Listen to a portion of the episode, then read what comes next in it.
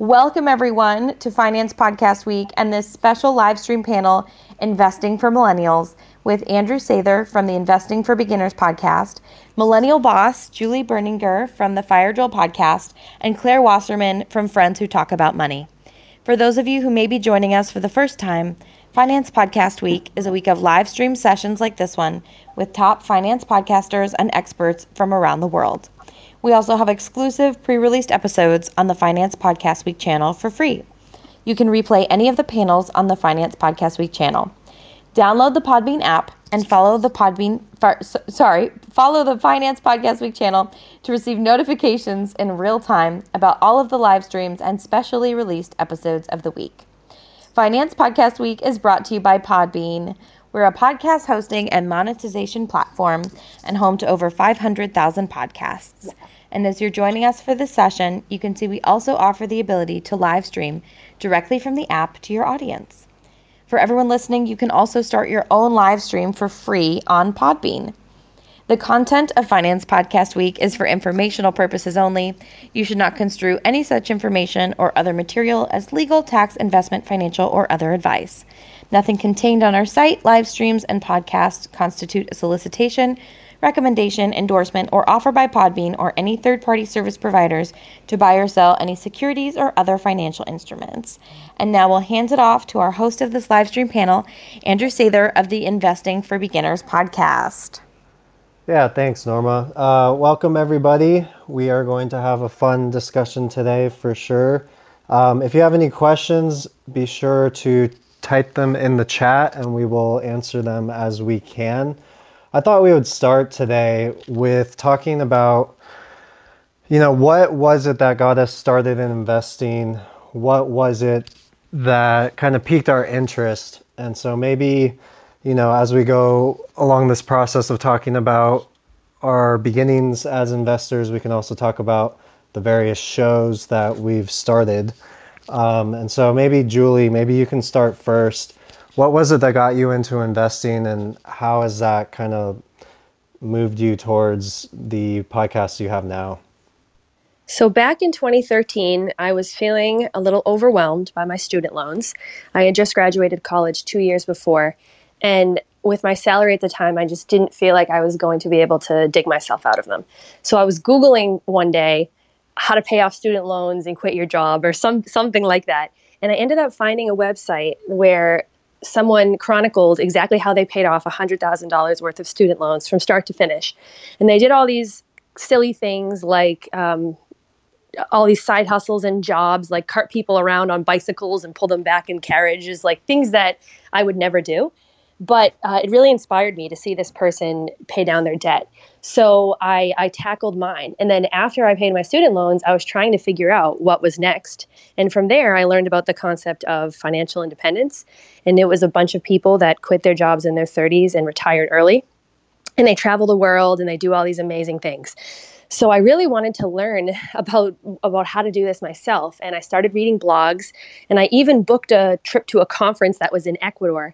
I'd never been to South America, but I just did it um, and my husband, now who was my boyfriend at the time, we went together and we learned about this concept. And from there, we were hooked. We started investing every month.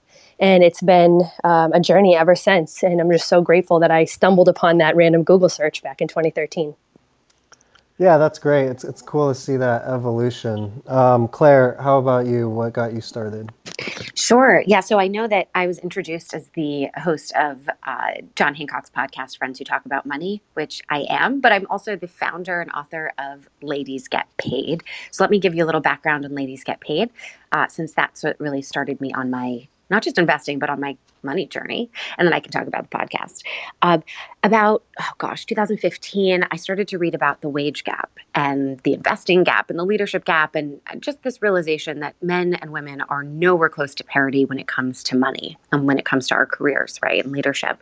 And I mean, it's systemic, it's overwhelming. So the question became like, as an individual, what could I possibly do to combat something like that?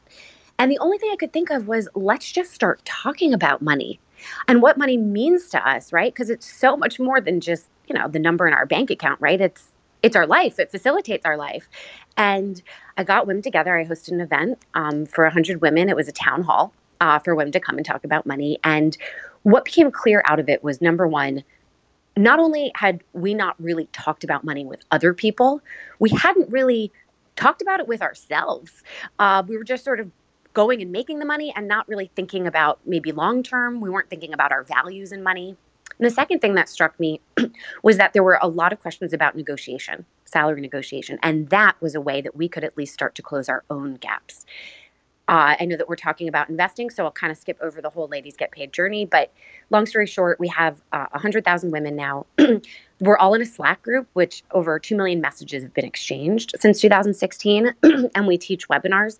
So I've effectively eavesdropped on all of these conversations. So I've seen really a, um, a change since 2016 in terms of how women uh, look at wealth and that it is not about being greedy, right? So there's a lot of kind of um, reconcile of, reconciling of how we've been socialized, and then there's the logisticals of what is you know an ETF right? Like define these concepts for me and let me actually start working towards it.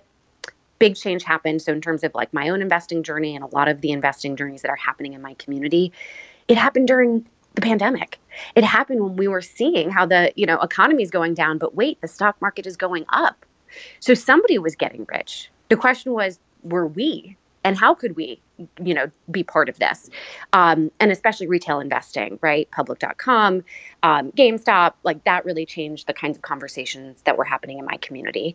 And the last part about the podcast um, john hancock approached me asked me to host it uh, and the way that it's structured is uh, different kinds of folks couples friends come together. They talk about an issue that they're having financial issue they're having in their life and then i invite a guest uh, expert on and investing is certainly part of it but you know it's all aspects of money and how we can start getting really comfortable just talking about it because that's again always the first step. It is a first step and an important step. So it sounds like we have a bit of a range as far as you know the whole spectrum of investing whether that's having to pay off loans student loans like julie talked about whether that's increasing your income through salary negotiations and other ways like claire's talking about and really just having a general education on the whole topic. And there's a lot that can go with investing and, and managing your money and making that grow over time. You know, when I started, it was somewhat similar to Julie in the sense that I also was Google searching. My problem was this was back in 2012. I was Google searching and I was just trying to figure out the whole thing because really investing money, personal finance, is kind of like a whole new world. And so if you're not lucky to be exposed to it by somebody else, um, it's a bit overwhelming. And so at the time, I had Google searched and I couldn't really find anything to walk you through step by step with a lot of the importance of investing in personal finance. I was just having to get bits and pieces here and there. So, what I did back in 2012, starting in 2013, is I just kind of documented my journey in a sense of just whenever I would learn something, I would share it on the blog. And then from there, it was able to evolve into a podcast. And now we have listener questions that we answer, you know, whether if we're having a a guest on, if we're not having a guest on, we field a bunch of listener questions and we just go through those. And it's amazing to hear about, you know, how much there really is to learn about investing and personal finance. I think that's what makes it hard. It also makes it interesting too. Is it's it's really the way that me and my co-host Dave Ahern we we like to talk about it is we see it almost like learning a language. You don't learn a language overnight, and, and nobody becomes fluent overnight, but hopefully by being exposed to it enough on a regular basis, you can start to learn about you know what what these crazy topics mean what what what are the the things that don't matter the things that do matter and how can we use that to better our lives and our finances and so, you know, that's kind of what we do. Our, our show is called the Investing for Beginners podcast. And um, similar to, to Julie and Claire, I think we have a big passion for just getting that conversation going and, and having people learn about um, the things that they don't know and hopefully getting their questions answered. Uh, you know, hopefully we can do some of that today too. Again, if if you're joining us on the live stream, if you have any question at all that pops up into your mind, um, put it in the chat. We'll we'll try to answer things as we go along. And I thought, you know, maybe we could start um, kind of going along this journey, um, whether that's you know increasing the amount of money that you can invest. I think as as a millennial, particularly, it can be a little bit difficult if you're if you're first starting out, um, just trying to figure out even from a career standpoint what you're going to do and um, coming out. You know, a lot of people come out of college with significant student loans, and I know Julie, you talked about how that was that was one of the sounds almost like a trigger that got you um, motivated, like a big kick in the butt. Like, all right, this thing's looming over me. I better I better um, get to work here. So maybe we can start there from the getting out of debt side, whether that's Julie or Claire. Do you have um, practical tips or, or maybe even big picture mindsets towards how do you tackle debt and how can you turn that into, you know, making progress on debt in order to make progress on investing and have more to invest over the long term? I can start with this one. So, at the time, I chose throw everything at my debt approach, which was very intense. And it was a period of about two or three years where I followed the traditional advice, where I cut down on my spending. I went through everything that was in our house that we were renting at the time and I sold it. Um, I literally sold my car actually that I just purchased 15 months ago. I said no to events. I had a friend that was having a bachelorette party and she wanted me to chip in, or my, my friends wanted me to chip in, but I, I, decided to not stay with them in the hotel and kind of commute, which caused a little bit of friction. Um, you know how people can be around weddings. So I, I made all those decisions, and at the same time, I also increased my income because I do think that depending on how much money you make, there's only so much you can do, and oh, you can only move so fast if you aren't earning enough to go at the speed that you want. So I went to a women's networking event and I was able to negotiate a, a better job through meeting people at a booth, and I ended up moving out of state. So at the time, my husband and I were sort of willing to just do whatever it takes, and for us, that meant we had to go to a state where we could increase our salaries, and then we we chose a less expensive apartment, and we really just sucked away money for a long time. So our our approach, I would say, it was very fast, um, kind of boring. We were doing all the right things in terms of make trying to make more money, trying to cut back where we can. But then we really started to see that progress over time. And it was actually, we had over six figures of debt between us, and we were able to pay that off um, in just over two years, the entire balance.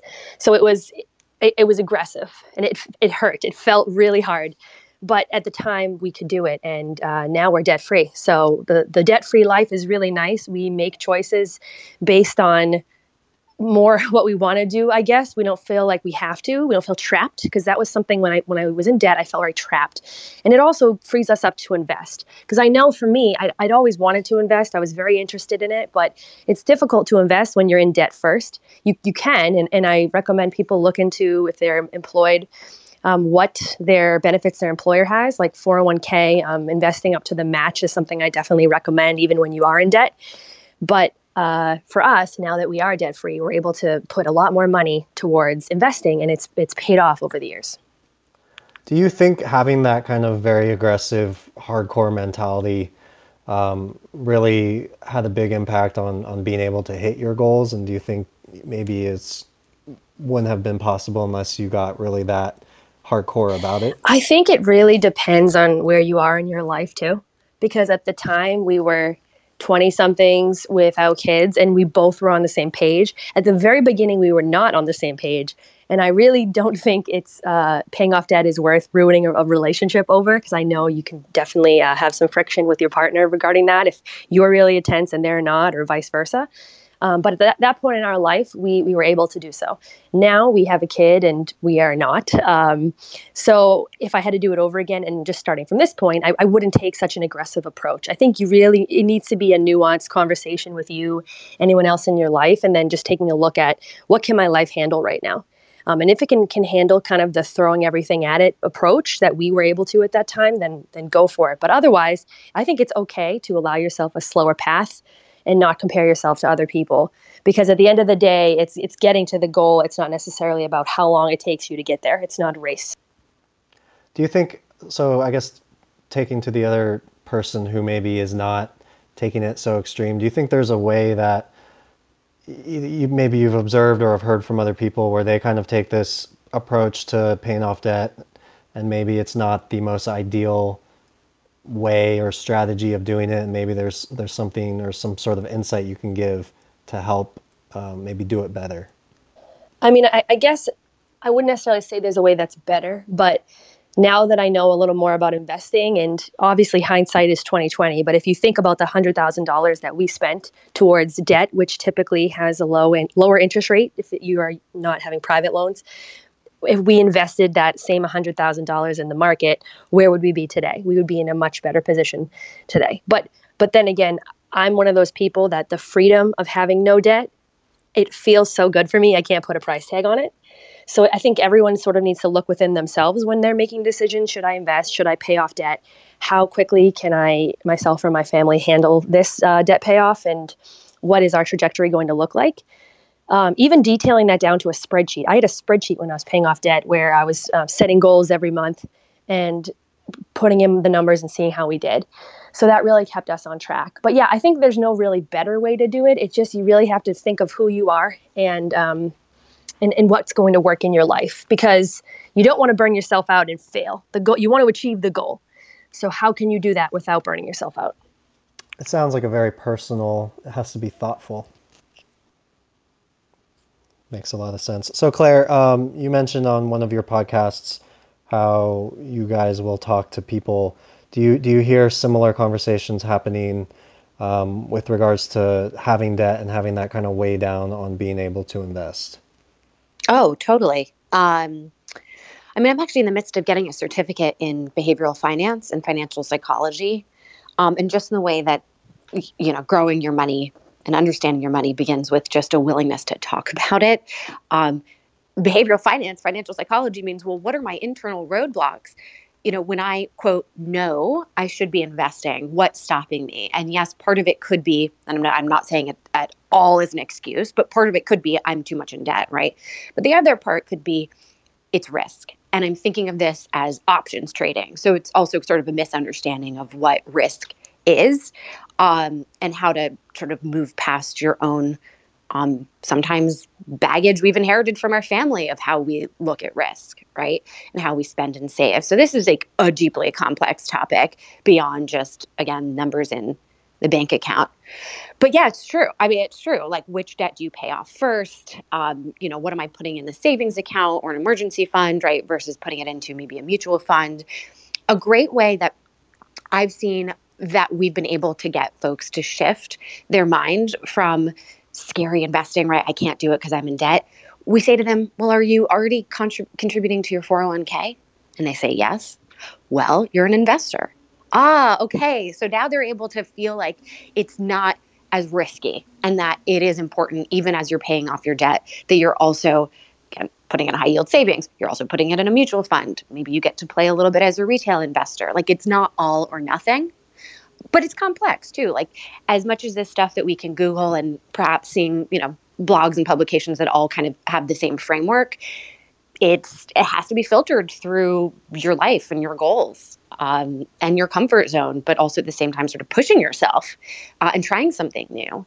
So, I mean, I guess we all know how complex this is, which is why we're having a whole podcast about it.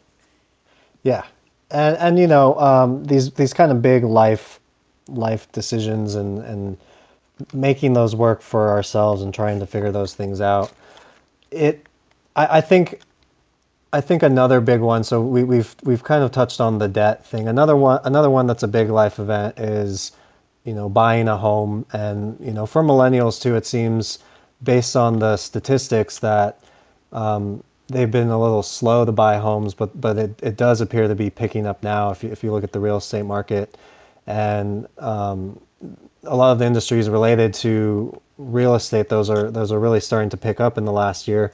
Part of that you know might have been the pandemic. Part of that too is a lot of millennials coming into home buying age and, and house household forming age. And so this this actually works in um, with with another part that's that's i think a big part of investing um, but wanting to balance risk at the same time. So this question comes in from ali she says, best place for short term investments. I'm saving for a down payment, and regular savings accounts pay almost no interest. So, either Julie or Claire, do you have, you have thoughts on maybe investing the money that you have set aside for a down payment um, until that home purchase finally is made.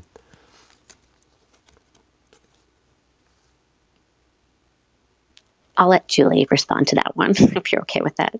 Sure. Yeah. So I am actually in the same boat. I'm currently in the process of trying to buy a house, bid on a house last week, and bid up to 110,000 over asking and did not get the house. So it wow. is insane out there right now. Um, so I definitely 110. Really, I'm sorry to jump in. Excuse me. You paid yes, yes. Uh, Offered where, to pay that. Yeah. Where are you? Um, I'm in the Pacific Northwest Seattle area now, but this was in the Boston metro area that I'm trying to move to, and it is just insane out there right now.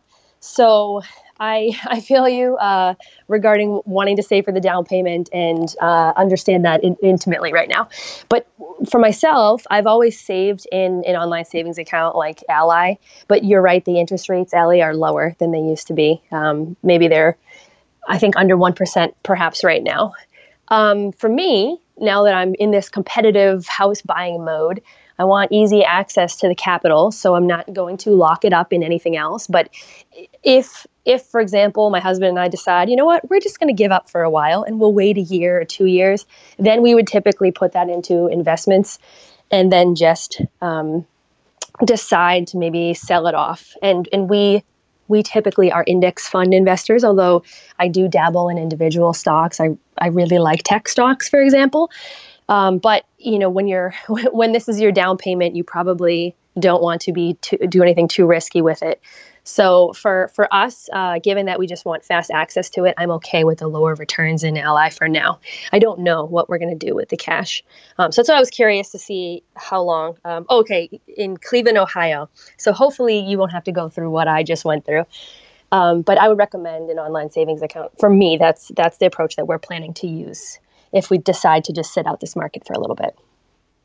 I, I'm I'm in a similar I have a similar thought process as you do, uh, Julie, because the the way I always try to say is is if if if you need the money within five years or less, it's not a good idea to put it into the stock market at all. Uh, just knowing about the history of the volatility of the stock market, the fact of the matter is that it doesn't go straight up from the bottom left to the top right. It's it's not a straight line, even though over the very long term it can look that way.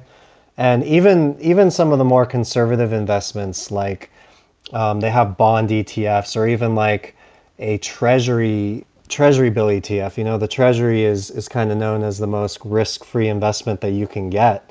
But the, even those ETFs are tied to interest rates, and so as interest rates fluctuate, the prices on those shorter-term investments, whether you're talking about bonds or government bonds, those will change. And so, you know, I have I have an emergency fund that I have, and I had put it into what was supposed to be a very very conservative, low risk, low volatility ETF that was tied to the short term government bonds, and because we had interest rates start to climb coming out of the pandemic, I saw that money not earn a return. It earned slightly negative returns.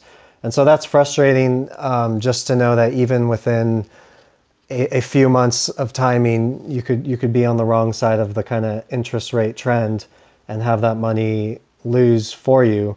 And so at least in a savings account, you're not going to have those price fluctuations. And though, yeah, you're not making much interest on the money, if, if you're really if it's really for a down payment and you're going to move within a year, two years, three years, I think whatever extra 1%, 2% that you make on your money from investing in something that's more aggressive than a savings account, I don't think it's worth the potential risk and the headache if if you do lose money. And and I think that's a big thing with investing too is we're always wanting to optimize. Um, 1% return over an alternative investment is a great return if you're talking about super long time frames 20 years 30 years. If we're talking about one to two years 1% or 2% is not going to really move the needle. And especially if that affects the next home that you're trying to, to put an offer in and and, and you're not wanting to, to take the money that you originally put for a down payment because your investments are down that's that's probably doing a lot of harm to you and and and that's why I think kind of kind of like Julie, um, I think a savings account's probably best for those really short term investments that you need to stay liquid. For what it's worth, uh, in my community, people are really jazzed about Marcus by Goldman Sachs. If you want to check them out, also SoFi. Those I'm are not so paid. explain explain those. So I, I'm somewhat familiar with uh, Marcus. I know that's like a investing app. T- talk about those real quick. Yeah, I mean, Marcus has savings, investments, loans, tools, and resources. Um, same thing as as SoFi. Um, it's just it'll walk you. It's just very clear um, because so much of this is jargony or intimidating. Um, so in terms of, and I think their their the interest that they're making is better than a lot of other people that have an APY of 0.5. But yeah, check them out. Just people are excited about them. Just I think again in terms of like clarity. Okay. Yeah, that, that that's a that's a great idea. Any other um I guess while we're on the topic, any other good financial whether it's an app or broker? Uh, personally, I've been using Fidelity and um, I've I've enjoyed working with them. Um, have you guys seen anything in particular that you found really useful? I tried some of the robo advisors. I've tried some of the new fancy fintech stuff. And for me, consistency in investing over time and just locking away that money and not touching it are my priorities. And I even think that a robust portfolio, in my in my opinion, what I try to follow is I I do investing. I have some cash. I invested in real estate. I'm currently selling a home in Seattle. We're going to be buying somewhere else.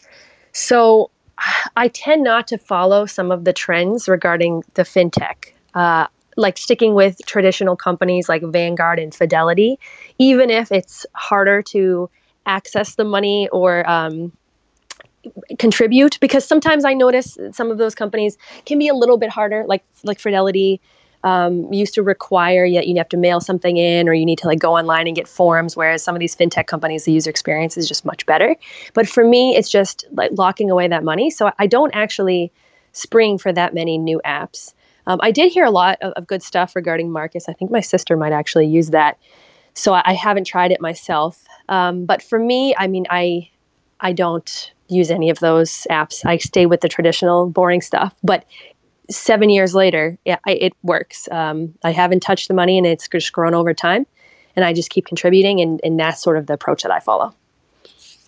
And I think that's, I definitely agree. Uh, I think if you want to, um, if you want to learn more about investing, retail investing, I would definitely recommend you check out public.com. Again, this does not replace long-term investing at all. It's it's essentially a social network where you know people are talking about the investments that they're making and why, and they're sharing articles.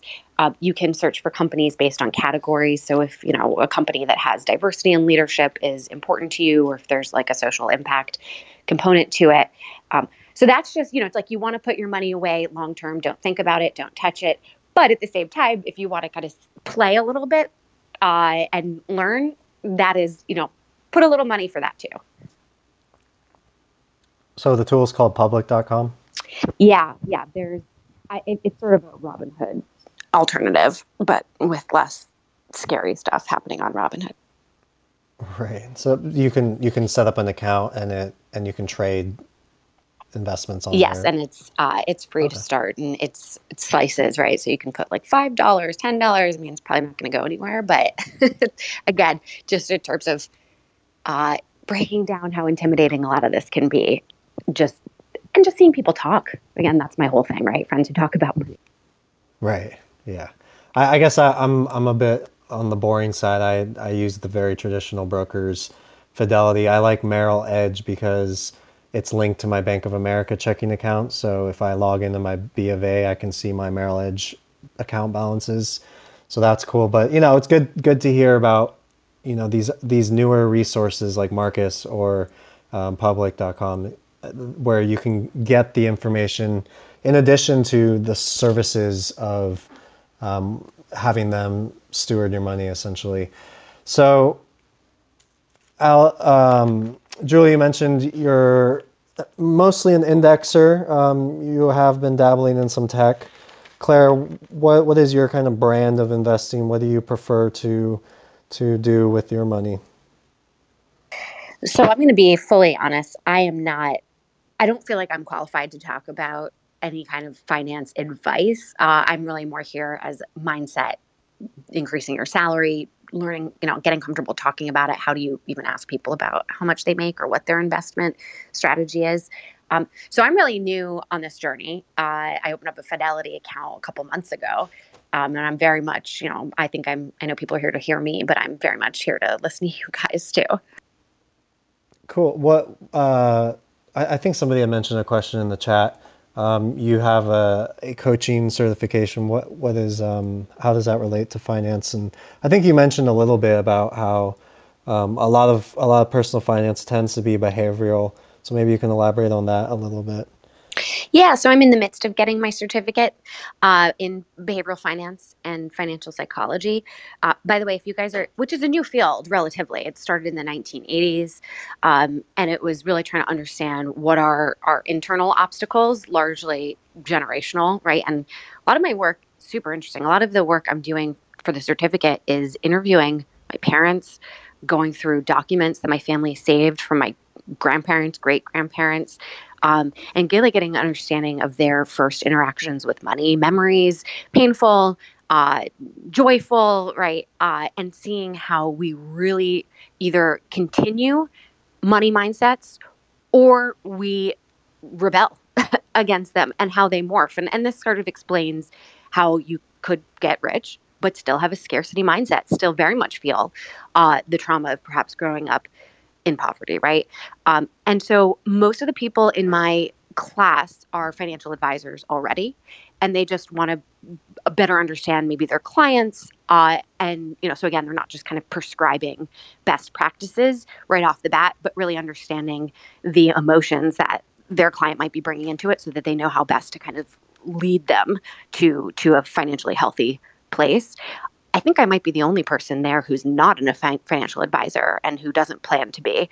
Um, my goal really is to integrate money mindsets into the conversations we're having in our community, the courses that we're teaching. Um, I actually just gave a talk at the Wall Street Journal. They had a whole conference around money uh, for women specifically, and I was breaking down the various money scripts that they're called that many of us have. Uh, so that's that's sort of my my perspective, but it's not a certificate to coach. It's I think it's really for financial advisors, and I'm just eavesdropping a little bit. Very cool. This is a good question in the chat, um, somewhat related. So how how have you all seen finance change from your parents' generation? How millennials are defining the way they invest and interact with money, both directly with investing and in terms of mindset and how we talk about it. Ooh, I think I'll, I'll just begin with that really quickly because um, I've also seen it change since I started Ladies Get Paid in 2016. So it's not just our generation kind of out the womb, you know. It's it's total shift. Uh, I think, and I'm 34, so I think even seeing from when we graduated in 2009, what happened in the you know job market then, and then in the pandemic, it's interesting. Even though we've had so many roadblocks as millennials, I mean, our ability to pay for our lives, given our student debt and how expensive things are, we're at a disadvantage compared to our parents. But I think we are embracing a riskier mindset, to be honest. And that could be because there's, we're watching people get incredibly wealthy. And a lot of these people started with nothing, right? And so it's, it's aspirational. Uh, where with our parents, it, I don't think they were looking at people at the bar, I mean, they didn't have Twitter, right? So there weren't these like mega fans being created of people like Chamath and Cathie Wood, right? And Elon Musk.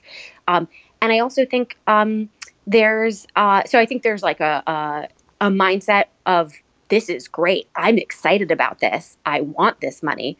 Uh, I think it actually is possible to get this money, more avenues to participate, right? It doesn't have to just be, you know, behind closed doors in a bank where you learn these things and it's becoming more accessible.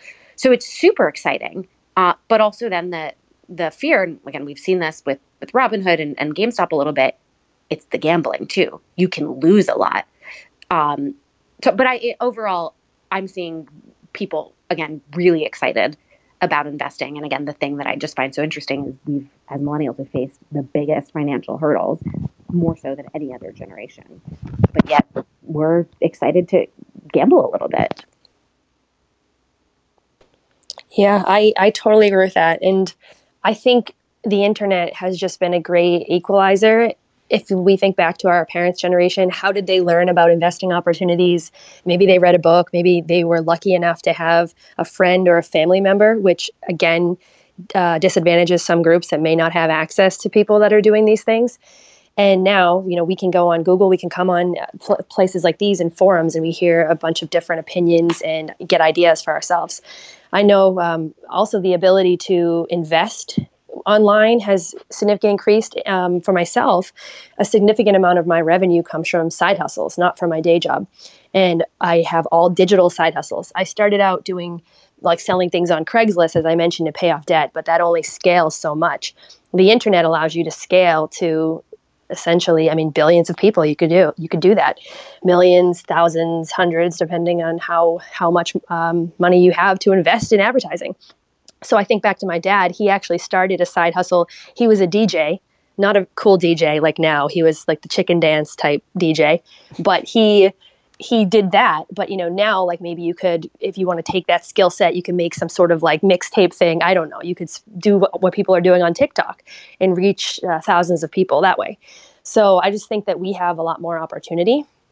And if you're not taking advantage of the opportunity to make more money outside of your day job or scaling it and if you have the time to do so that's definitely something to look into. Because i think we're at a huge advantage compared to our parents generation with ability to start a business online but and but I just want to say even though mindsets are shifting, there is so much more we need to do structurally, systemically to catch up to gender parity here. I mean, almost 80% of certified financial planners are male.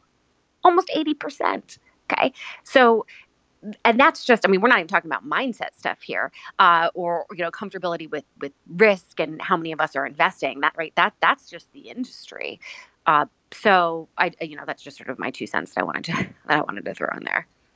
I, I also get in, encouraged when I see how the investing landscape has changed. Like I said, uh, I've been I, I first got exposed in 2012, and and Julie, like you say, like you're saying, there's there's so many opportunities for us to make side incomes on. You know, all you have to do is is have a propensity to be able to work hard and also you know be creative with how you can do it. I mean there was no uber or there was no driving for uber or lyft. Obviously lately that's that's been more difficult but so many so many different ways you can create side side income and, and these side hustles. And now you combine that with the fact that yes there has been a big gambling mindset with with some of the options trading stuff that we saw with GameStop. But what was a side effect of all of this is we've seen trading commissions drop to nothing. And now we have also stock, you can buy fractional shares of any stock you want. All of these huge barriers that were there even three or four years ago are now completely gone. And so somebody somebody out there could could decide, you know what, I want to invest right now. They could they could um, pick pick any gig app, work a couple hours, take that paycheck, directly put it into the stock market. And that's not an option that was available even three or four years ago. Um, I think I think even three or four years ago, it was much harder to to want to make an income. You had to kind of get a part-time job. Now we have um, Airbnb, right, or um, these these uh, obviously the the Ubers and the Lyfts of the world. You also have services. Um, there's a website called Fiverr where you can basically put yourself up for hire for for gigs and services. Whether you have skills in graphic designing, whether you have um, skills for editing. There, there's just it's amazing how the internet has opened up all these pathways to being able to make money. And now that investing has become so accessible there's all these apps on there and the the hurdles to get started and, and to actually be a player and have your money in the market they've never been so low. And it's it's it's very inspiring. I think it's very empowering. And the more people talk about it the more we help others around us, I think it just makes it that much better and, and it spreads that that kind of game changing nature of it. It just continues to spread as more people use it and talk about it. And it's not a zero sum game, right? Like what I can make investing or side hustling doesn't mean there's less for you, which is which is nice too, right? Um, which sometimes people feel like when they negotiate their salaries, there's like less for other folks. Um, speaking of Fiverr, a company that I used to work for, I was the second employee, actually just got bought by, by Fiverr. So another thing to mention is we also have a chance with our equity. I mean, it's not chances are that your company is going to get sold is not pretty high there but we also you know our parents weren't necessarily getting equity in the companies that they were working for. So that was a nice little addition to my bank account that happened a few months ago. So thanks for mentioning fiverr. I, I think julie probably has way more knowledge about that kind of side of the world than i do. Yeah you definitely i mean side hustles are a great way to increase your income. There is a learning curve for any of these. So I would say don't jump in thinking I can know nothing and make a $10,000 a month immediately. You have to work your way up to it. And they kind of all stack on top of each other. But yeah, I mean, it can be a really powerful way. I'm increasing my income six figures in addition to what I make in my day job through online side hustles. Now, now that I have a kid, I have less time. When I was younger, I used to just spend uh, Saturday mornings in a coffee shop just for hours working on this. So that that's sort of how dedicated I was to it to get to the level that I am now. Um, I've seen people get lucky and they don't have to put in as much time ramping up than that I did.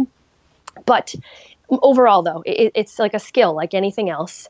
But when you master it, you could really uh, do well. And, and I will say, I think it's a great equalizer because Claire mentioned uh, gender equity things. And sometimes, as someone that works in tech, I can get a little frustrated. It can be tough being the only female in the room, or um, you know, maybe be concerned that I might be discriminated against or not. But on the internet, it's not like that. I mean, it's a free game. No one necessarily really knows my gender in some of these situations. So it is cool to to think of it that way. It's kind of a little bit more of a freeing place.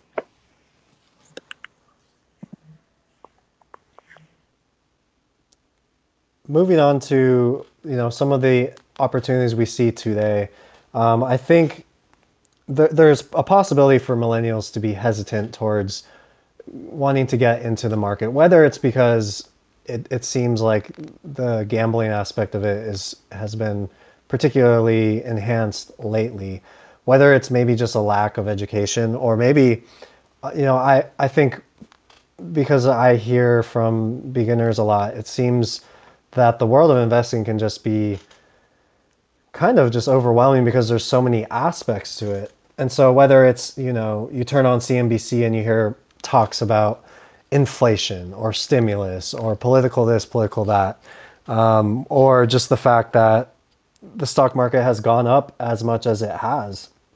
So maybe going back to you, Julie, um, speak to the millennial who's maybe in that camp where they're kind of cautious about the market or maybe they're they're they're not feeling too positive about it for one reason or the other um, where do you see the opportunity over the next decade or so? And, and how can you how do you speak to somebody who maybe feels overwhelmed or feels like they don't know enough or that there's not good opportunities? Because you mentioned being an indexer um, sometimes dabbling in tech stocks and so i think I'm assuming you're pretty bullish on the market over the very long term. Um, how, what do you say to a millennial who's hesitant to get into the stock market? I remember back in maybe it was 20 December 2013, I had just upped my percentage that I was investing in my 401k, my contribution, and the market dipped and I I think I put in like a thousand bucks and then it it dipped and then I lost a thousand dollars and I was so devastated because I was thinking very short term at the time, and uh, I was trying to like try to get closer to maxing out my contribution for the year because I'd mentioned that I was very intense about trying to save as much and make as much um, back in my twenties. But it, it felt awful. So if you're just starting out, those little dips they hurt. Now, that's eight years ago that $1,000 dip, $2,000 dip, it doesn't even concern me at all um, because I'm not planning. My strategy with this money is I'm not planning on touching it for decades. So I'm not, I'm willing to ride the little bumps for the payoff long term. And I do follow a lot of people that in, um, believe in this philosophy. Someone I can think of, Jim Collins, he wrote The Simple Path to Wealth. He's very pro index funds. And in index fund, you don't really need to think about what you're investing in individual individual individual stocks because you're putting your money and it's spreading across a whole bunch of stocks. So and you're getting exposure to the broader market. So over decades, people who believe in this philosophy think that the market will go up and that you just kind of save and then don't touch it. Don't worry about the little $1,000, $2,000 dips over time. Now, that's one investing philosophy over time, my confidence has grown and I'm more interested in picking out individual stocks. And, and just recently, I watched The Bachelor. I'm a big fan of cheesy TV shows like that. But Jason Tartick, for anyone who watches The Bachelor, he started his own personal finance community called Restart. And he's much more into like day trading type things um, and following what's happening in the market every single day. So I've learned a lot because that that personally I've been very successful without knowing that. And and I mention this because I think a lot of people start out and they think I need to know about options or I need to understand why everyone's investing in GameStop and I need to understand what happened with the Feds last week. If you are an index investor you d- probably don't need to know as much um, and you can just trust that over time if you're interested in, in following and knowing all the details you can do that too so I guess I just want to mention that there's two options because I thought that you need to know everything to invest, but really you you just need to pick a philosophy. Um, I'll add another book. It's similar to the one that you just said, uh, Bogleheads, the Bogleheads Guide to Investing. Also, very, uh, you know, it talks a lot about Vanguard. It's long term. The market it goes up and down, uh, but not long term. It just continually goes up. Definitely read that book. I'd also go and check out Gemini and BlockFi. So start, you know, looking at crypto. Um, there's another site to check out, it's lolli.com, L O L L I. Uh, and it gives you free Bitcoin or cash when you shop. Um, they've got a bunch of stores. Uh, it's, you know, so you're getting money. They have a whole deal with the store, right? So when you go on Amazon, um, and you pay for something, then all of a sudden you get like free Bitcoin in your account. So just start, you know, even though all of this sounds like, quote, too good to be true, it's not the case, but start doing your own research. I mean, even just nerdwallet.com, easy. It's going to really be, uh, it's going to lay everything out for you and you're going to start feeling more confident. I'm so, I, I like to um, kind of be a more hands on type of person. I'm, I'm very much like a stock market, stocks, numbers kind of guy. But you know, like like you guys have said, the stock market has over the very long term, it continues to go up over time. There has been crashes, there has been times where where the market will have a lot of volatility. You get all the different things on CNBC, you know, a hundred million reasons for why the market did this or that in any given day really the what we need to understand about the stock market is it's nothing but the business world. When you buy a stock, all you're doing is you're claiming ownership of a company. And so, you know, you're not, you know, you might not be majority owner with with the amount of money you're putting in, but you're getting that small slice and that slice becomes more valuable over time. So, to give an example, 6 6 or 8 months ago, I bought Target. I think I think every, most everybody's familiar with that company what's nice about a company like Target is, well, for one, they were one of the few places you could go to over the year last year. Um, a lot of people went there, and a lot of people love going there. And so, a company like Target, they don't need to spend much on advertising um, because people already love Target. So, as a company themselves, all they really have to do is put their open sign up. They collect the profits from people who shop, and then the CEO has the decision of what do I want to do with these profits. And so what they do, um, Target in particular, um, because they're already all over the United States, they don't necessarily need to spend a bunch of money to open a bunch of new stores. What they do is they kind of look and they say, well, this store is maybe not doing so well, so maybe we'll close this one. This one looks like it has a lot of potential. We haven't remodeled this one, and they'll remodel it. And then from there, um, those profits they go back into stock buybacks or stock dividends. And so, as somebody who is a part owner of Target, all of those things make your little slice of Target more valuable. And so, you have all these other forces, you know, and uh, all the all the crazy things that happen with the stock market. But at the end of the day, you're a part owner of these different businesses, and all indexing is is giving you your little slice of the pie for all of the companies all around you. You know, whether that's Apple or Target or Microsoft or Google or Facebook. These are all companies that we all see, use, and enjoy every single day. And when you index, you're basically just getting a huge basket of that. And so, yeah, you know, you might contribute to a 401k and the market might crash next year and you might see a couple thousand dollars disappear temporarily. But the reason why the stock market always comes back over the very long term is because these are valuable businesses and they do they provide valuable goods and services for all of us. And so if you just have those little slices of the pie, however that looks for you. For me, I like I like not like I'm I'm touching and feeling the things that I own, but I like to be able to visually see it or visually be able to describe why I own a stock. And and if I'm not able to do that within an elevator ride with somebody, I probably shouldn't be owning that stock. You know, maybe not like a short elevator ride, not like two floors, but let's say 20 or 30 floors. If I can explain to you why I own Target within that time, then then that's a good reason to own it. I mean, I'm a numbers guy too, but I think the bottom line is, is you need to know why you own these different companies if you're looking at individual stocks. But whether that's through individual stocks like I do, or whether that's looking at indexing over the over a, broad scale and having wide diversification, that's the bottom line is you're having these little slice of ownerships in all of these businesses. And so over the very long term businesses are are there to continue to grow and continue to provide value to consumers.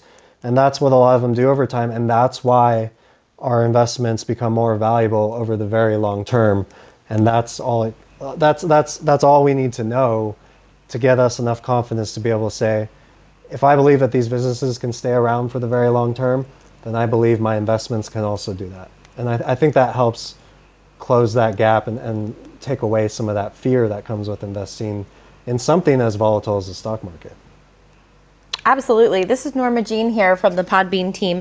So we've just got a couple of more minutes um, before we're going to jump on to the next live stream. And we do have a giveaway. We have a student enrollment in Julie's e-printables course where she teaches how to sell printables, uh, printables and digital files on Etsy as a side hustle, which we talked about in this panel.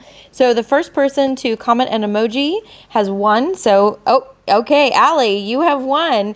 Um, our moderator here is going to type their email address in there in the chat here. And so just send us an email and we'll connect you to Julie for that prize. So you're just going to email Ronnie G at podbean.com. And I'm going to read our outro. Thank you so much to our panelists. Thank you everyone for joining us for this special live stream panel, Investing for Millennials with Andrew Sather from the Investing for Beginners podcast millennial boss Julie Berninger from the Fire Drill podcast, and Claire Wasserman of Ladies Get Paid and Friends Who Talk About Money podcast. If you joined us late or you want to have another listen to these amazing podcasters and experts, you can replay this panel on the Finance Podcast Week channel. Finance Podcast Week is brought to you by Podbean. We are a podcast hosting and monetization platform and home to over 500,000 podcasts. And as you're joining us for this session, you can see we also offer the ability to live stream directly from the app to your audience. For everyone listening, you can also start your own live stream for free on Podbean. The content of Finance Podcast Week is for informational purposes only. You should not construe any such information or other material as legal, tax, investment, financial, or other advice. Nothing contained on our site, live streams, and podcast constitute a solicitation, recommendation, endorsement, or offer by Podbean or any third party service providers to buy or sell any securities or other financial instruments. Thank you again to our amazing panelists today. This has been fantastic. We have an entire day of panels leading up, so we're about to hop on markets market predictions, markets 2021. So that live stream will get started soon. Yes, Gurmo, we have your email and we are connecting you for your prize tomorrow. We'll see everyone on the next live stream. Thanks again, everyone.